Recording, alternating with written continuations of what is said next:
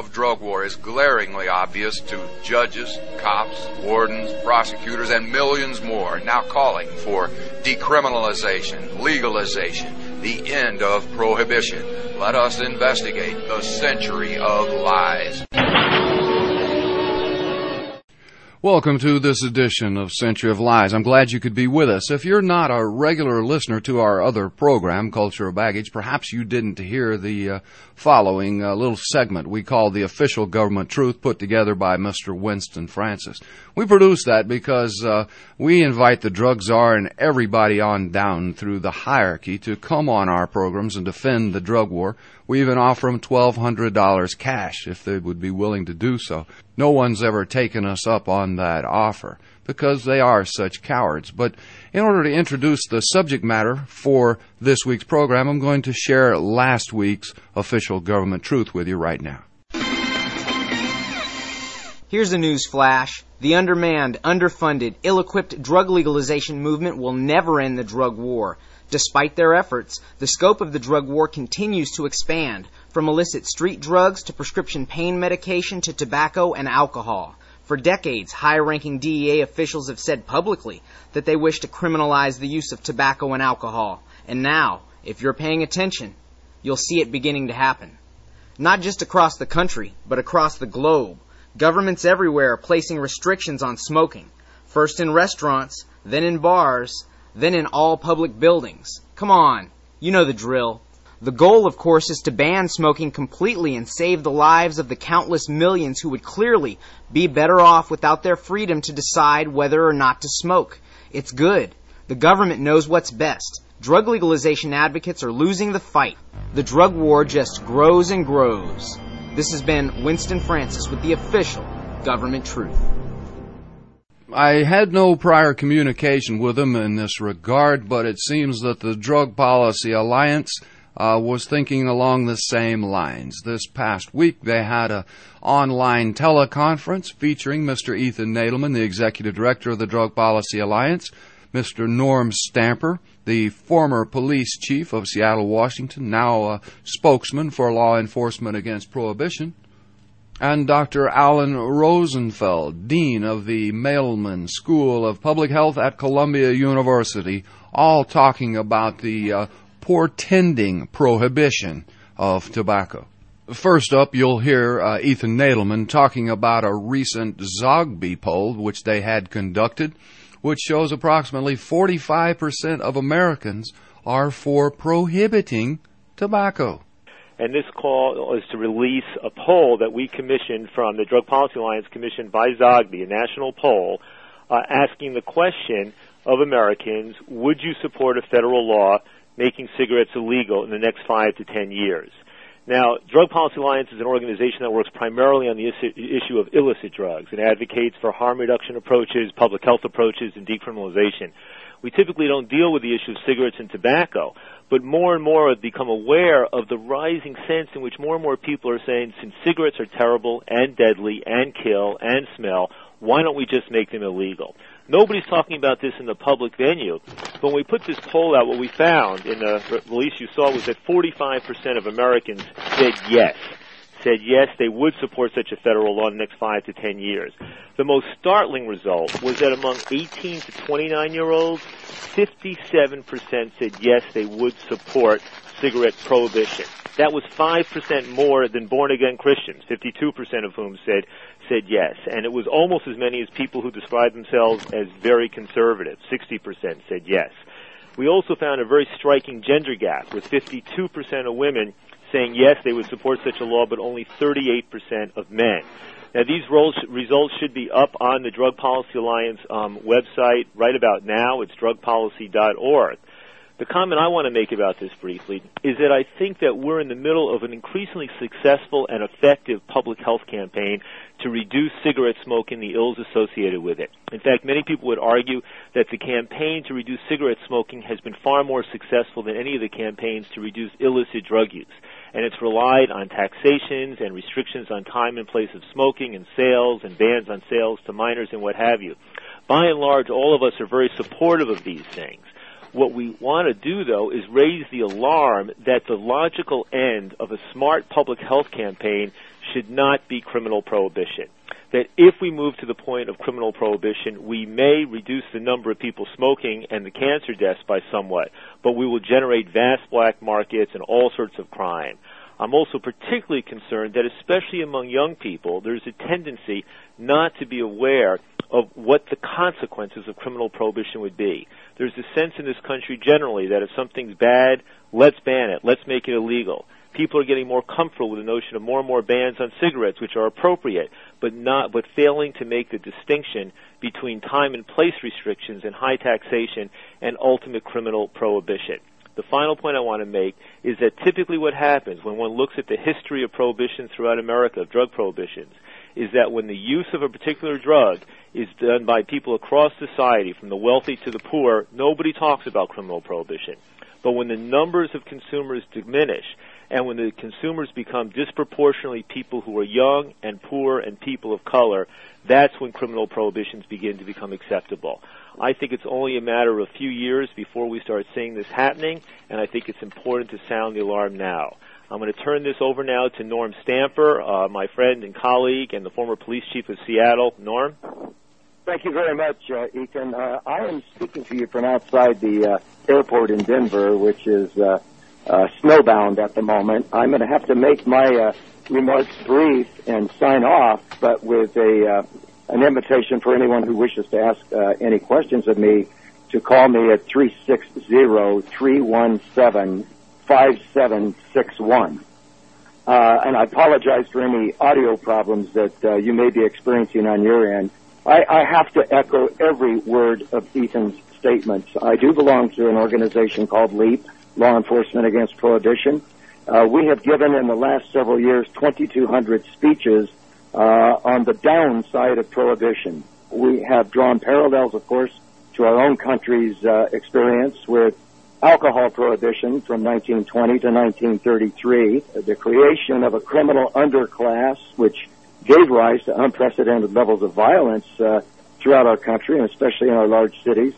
Uh, innocent people caught in the crossfire. W- what we experienced uh, in the last century, uh, we are currently experiencing with the drug war uh, and agree completely with uh, Ethan's assertion that the drug war uh, has caused far more harm than good. We believe that the prohibition of cigarettes uh, would would escalate tensions uh, almost to unimaginable levels, given the sheer numbers of people who are smoking. We also agree completely that that uh, the the uh, reduction in smoking, some 50% in recent years, uh, has been extraordinary and yet predictable. A solid public education program, taxation, regula- regulation of that product uh, has reduced smoking dramatically without a single person going to jail or getting a, even a citation for it. Uh, we in law enforcement uh, against prohibition are convinced that prohibiting cigarettes would actually lead to an increase in in uh, death, disease, uh, crime, and addiction, just as it has with all other drugs. So thank you very much. Uh, I, I, I, do apologize to my colleagues, Ethan and, and Allan, for signing off now. Okay, thank you, Norm. And now we hand this over to Allan Rosenfeld, the Dean of the Mailman School of uh, Health at Columbia University. Uh, thank you very much. Uh, basically, I'm in total agreement with both Ethan and Norm. I think what we've seen with drug use, where so many particularly low-income minority people are in jail, and where many of us, and there's a whole doctors group that push for prevention, education, uh, treatment, but not for criminal prosecution. I think Norm's example of uh, what happened when we tried to outlaw alcohol back in uh, years and years ago is what we would see with smoking. We'd see criminal activity. We'd see all kinds of the negative things that that Ethan uh, mentioned. From a public health point of view, education, the type of things that the Legacy Foundation, for example, has done to educate kids as to the uh, impact of smoking has had an impact. And I think uh, prevention education, I think we should forbid uh, the companies from marketing and using their marketing expenses as ways to get tax deduction so that we're actually in effect paying for their marketing effects activities. Uh, I think uh, outlawing selling in, to minor, minors, which has been in place for a long time, should continue. But the focus should be on education. It should not be making uh, smoking illegal. The negatives that Ethan has outlined, uh, something I totally agree with. Okay, Allan, thank you very much. And now we can uh, take all your uh, questions, please. Our first question comes from Dean Becker, Drug Truth Network. First off, I want to uh, thank you for bringing forward this subject. Uh, this this ban against tobacco smoking seems to be gaining traction. Uh, just uh, last week in the city of Houston, they decided that it was no longer uh, going to be allowed to smoke in uh, restaurants or bars. And I'm wondering, will this not lead to, uh, I guess, smoke easies or uh, other underground ways of people sharing tobacco together in, in public? many of us would actually support the bans on smoking in public places, and I think there's a, an important and vigorous debate about how far these things should go.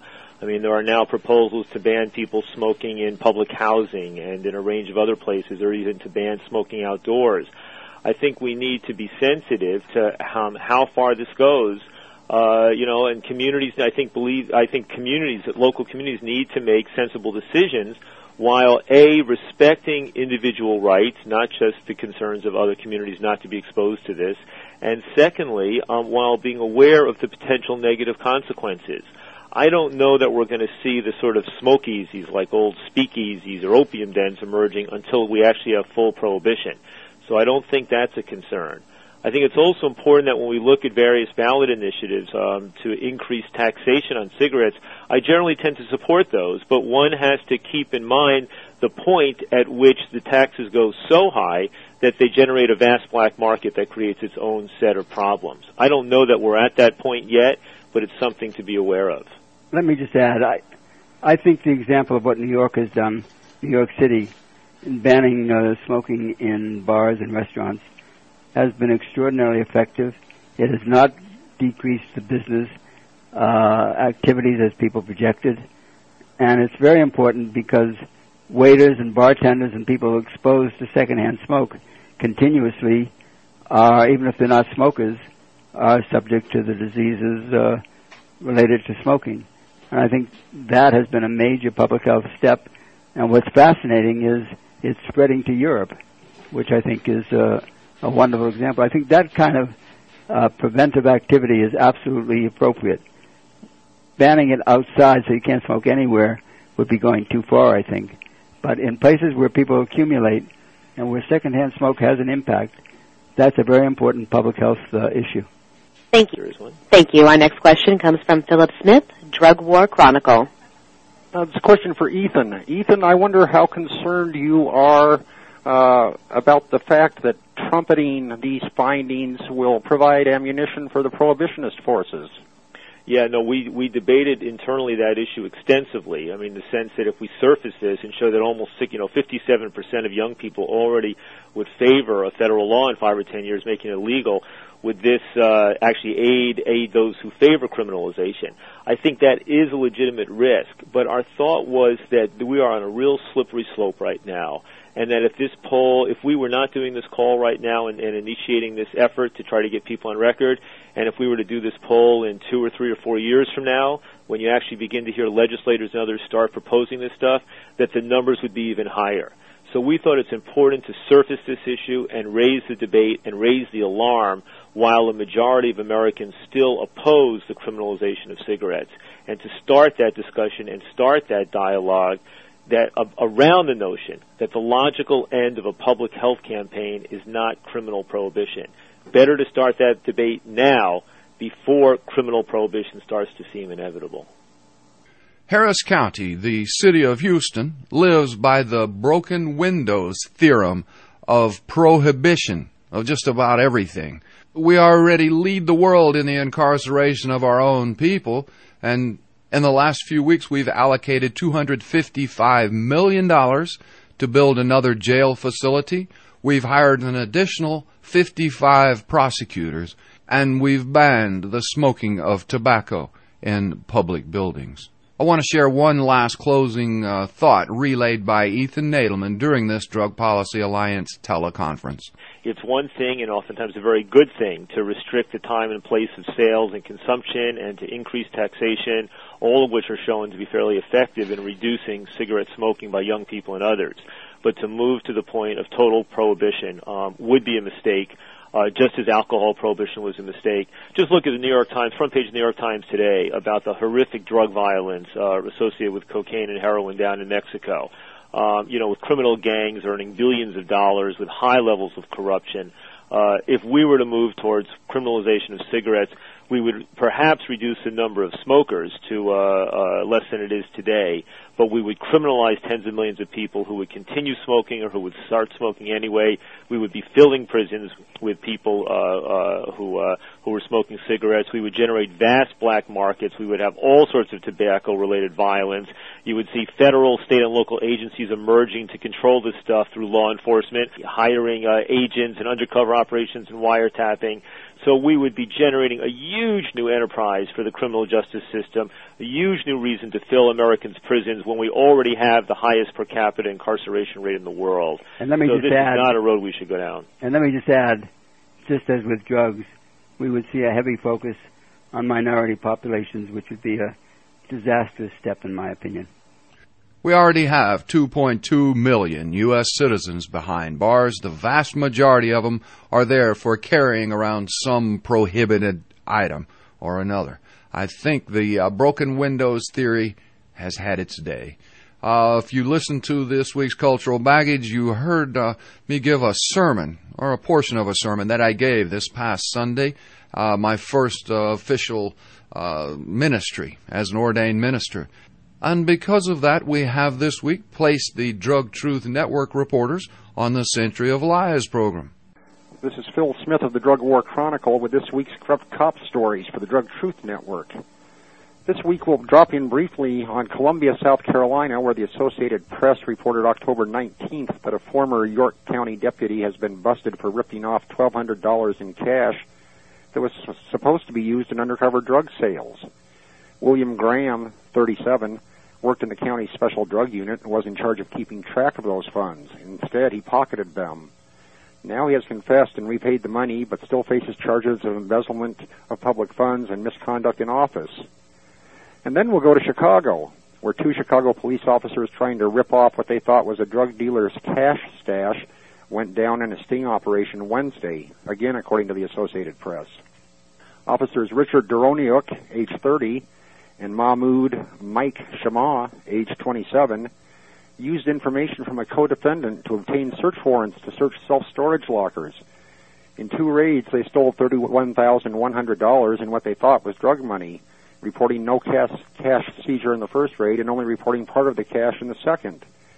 But the money had actually been placed in the lockers by the FBI and the Chicago Police Internal Affairs investigators. Doroniuk, Shema, and their co-conspirator have now been charged with conspiring to steal government funds. And so it goes. As always, there are more corrupt cop stories this week. Check them out online at www.stopthedrugwar.org and comment on them if you wish in the speakeasy on our website. Terry Nelson spent 32 years working for the U.S. government as a customs, border, and air interdiction officer. He retired last year after 32 years of service as a GS 14, the equivalent of a bird colonel. This is Terry Nelson speaking on behalf of LEAP, Law Enforcement Against Prohibition. It's all about priorities. Crimes with victims should receive just punishment, no argument. But that's not always the case. For example, there were approximately 1.1 million cars stolen in the United States in 2005. According to the FBI Uniform Crime Report, approximately 13% of motor vehicle thefts were solved. These are crimes against all of us because they involve the loss of personal possessions and result in higher insurance rates. Of the 1.2 million burglaries, 12.7% were solved. 16% of the 8.9 million property crimes were solved. Police did much better on the approximately 1.2 million violent crimes. They solved 45% of those. However, improvement could be made in every category if much needed staff, time, and money and equipment was not being diverted to the three decades plus failed public policy called the war on drugs. It's a question of priorities. In Bullhead City, Arizona, a recent roundup was coordinated after undercover agents bought drugs from various suspects over a six-month period. So far, 19 people have been arrested in Operation Housekeeping, according to Lieutenant Steve Smith, Bullhead City Police. Law enforcement officers from five departments fanned out Wednesday morning to round up 24 alleged drug suspects. The police also recovered 29 grams of marijuana, 279 grams of meth, 14 grams of mushrooms, six morphine pills, and eight methocarbamol pills. That's a muscle relaxant. Plus paraphernalia, a couple of vehicles, and about 25,000 in cash. So the police will spend six months investigating something that produced such scant results. Yet Nevada ranks number two for vehicle thefts with approximately 1,115 per 100,000 population, or approximately 26,000 thefts of vehicles a year. Is this the correct priority? In St. Louis, Missouri, according to the Post Dispatch, the Office of the U.S. Attorney and the St. Louis Circuit Attorney issued numerous criminal charges against drug suspects. And starting about 5 a.m. on Wednesday, teams of officers and agents began serving warrants and arrested 16 people. Authorities were looking for eight more. During the sweep, authorities also recovered four guns, some crack cocaine, and assorted gang paraphernalia, Hager said. According to the DisasterCenter.com, Missouri ranks 12th for vehicle thefts with 443 per 100,000 population, or approximately 25,000 motor vehicle thefts. Again, priorities. It should be apparent that we will never arrest our way out of the drug war. However, we can treat our drug problem with education and medical treatment instead of incarceration. It remains a question of priorities. Our police should be focusing all their efforts solving crimes against people, places, or things, and not chasing after nonviolent offenders. A program, The War on Drugs, with a stated goal of reducing crime, drug addiction, and juvenile drug use, has done the exact opposite. It's time for a change. Let's work together for a better future for ourselves and our children. This is Terry Nelson at www.leap.cc signing off. Poppygate, bizarre news about the U.S. policy on controlling heroin, featuring Glenn Greenway. Since the U.S. invasion five years ago, opium production has soared in Afghanistan. The illegal harvest, skyrocketing 32 fold under U.S. occupation, has become the nation's leading export, potentially providing enough refined heroin to completely monopolize world markets. Generally overlooked, occupied Afghanistan's second most significant agricultural product is marijuana. Last year, the United Nations estimated that 75,000 acres were cultivated, and the country ranked second only to Morocco as a cannabis source. This year's crop is now mature and ready for harvest. Earlier this month, Canadian soldiers in southern Afghanistan found themselves under attack by Taliban resistance fighters who used thick forests of marijuana plants as both cover and camouflage. Last week, authorities began eradication of mature marijuana fields in northern Afghanistan, infuriating impoverished local farmers whose livelihoods were devastated along with their crops. This week, 10 tons of cannabis were reportedly confiscated by NATO and Afghan authorities from a truck stopped along the Kabul-Kandahar road. In other Afghan news, six German NATO troops are under investigation after being photographed desecrating a human skull believed to have been recovered from a mass grave near Kabul, and local reports, still coming in, describe a recent NATO bombing mission in which as many as 86 civilians were killed. This is Glenn Greenway reporting for the Drug Truth Network. Harm reduction, particularly things like needle exchange, sanitary consumption rooms, and substitution treatment with heroin or methadone, has been under attack by some right-wing critics. They argue that the support of drug legalizers for harm reduction must be merely a means to an end. What nonsense. Drug legalizers support harm reduction for the same reasons any other sane, compassionate person would. Reducing harm is a good thing. It could be argued that harm reduction work takes time and energy away from policy reform. Cynics could even argue that by mitigating the damage done by prohibition, harm reduction takes away some of the impetus behind reform. In that sense, harm reduction and drug policy reform do not go hand in hand. Critics argue that harm reduction will soften attitude toward drugs and drug users. That may be true, and that's a good thing. One of the problems caused by prohibition is the demonization of some drugs and drug users. Society benefits if harm reduction policies help us to see drug addicts as real people. For the Drug Truth Network, this is Doug McVay, editor of DrugWarFacts.org. Okay, I've got just enough room to give you uh, the bulk of this sermon I gave this past week. The machinations of drug war began in the early part of the 20th century, was certified with the Harrison Narcotics Act in 1914, and has been sanctified over the years to where the U.S. Supreme Court now speaks of a drug war exception to the Constitution.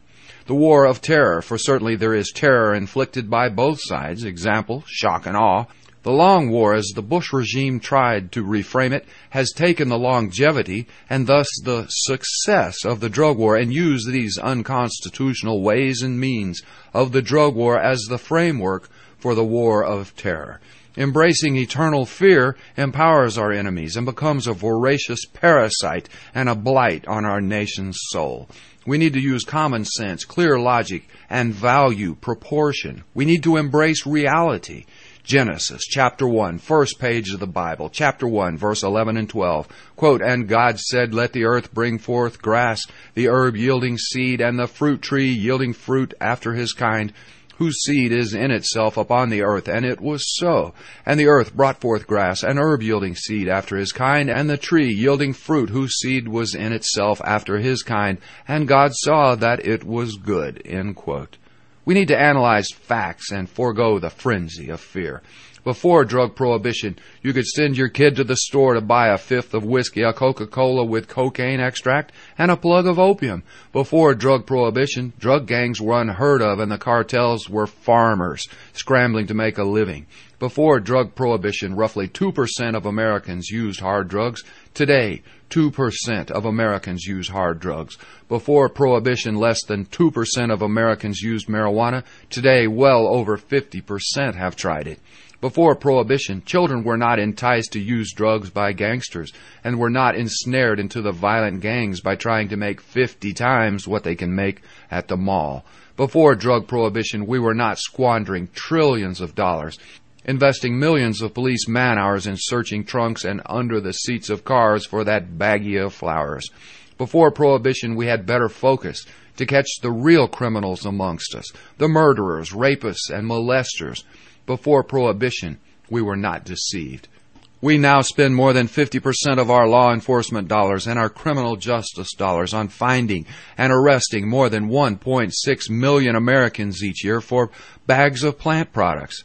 Just for marijuana alone, we arrested more than 785,000 of our kids last year for the one drug that's never killed anybody, ever.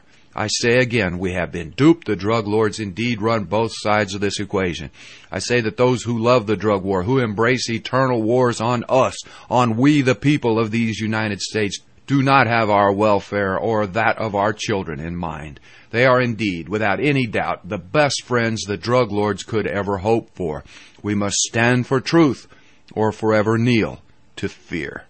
Well, that's the end of the sermon. I uh, hope you've enjoyed it. I hope it emboldens you. You know, that's the whole point. That's why I do these radio programs.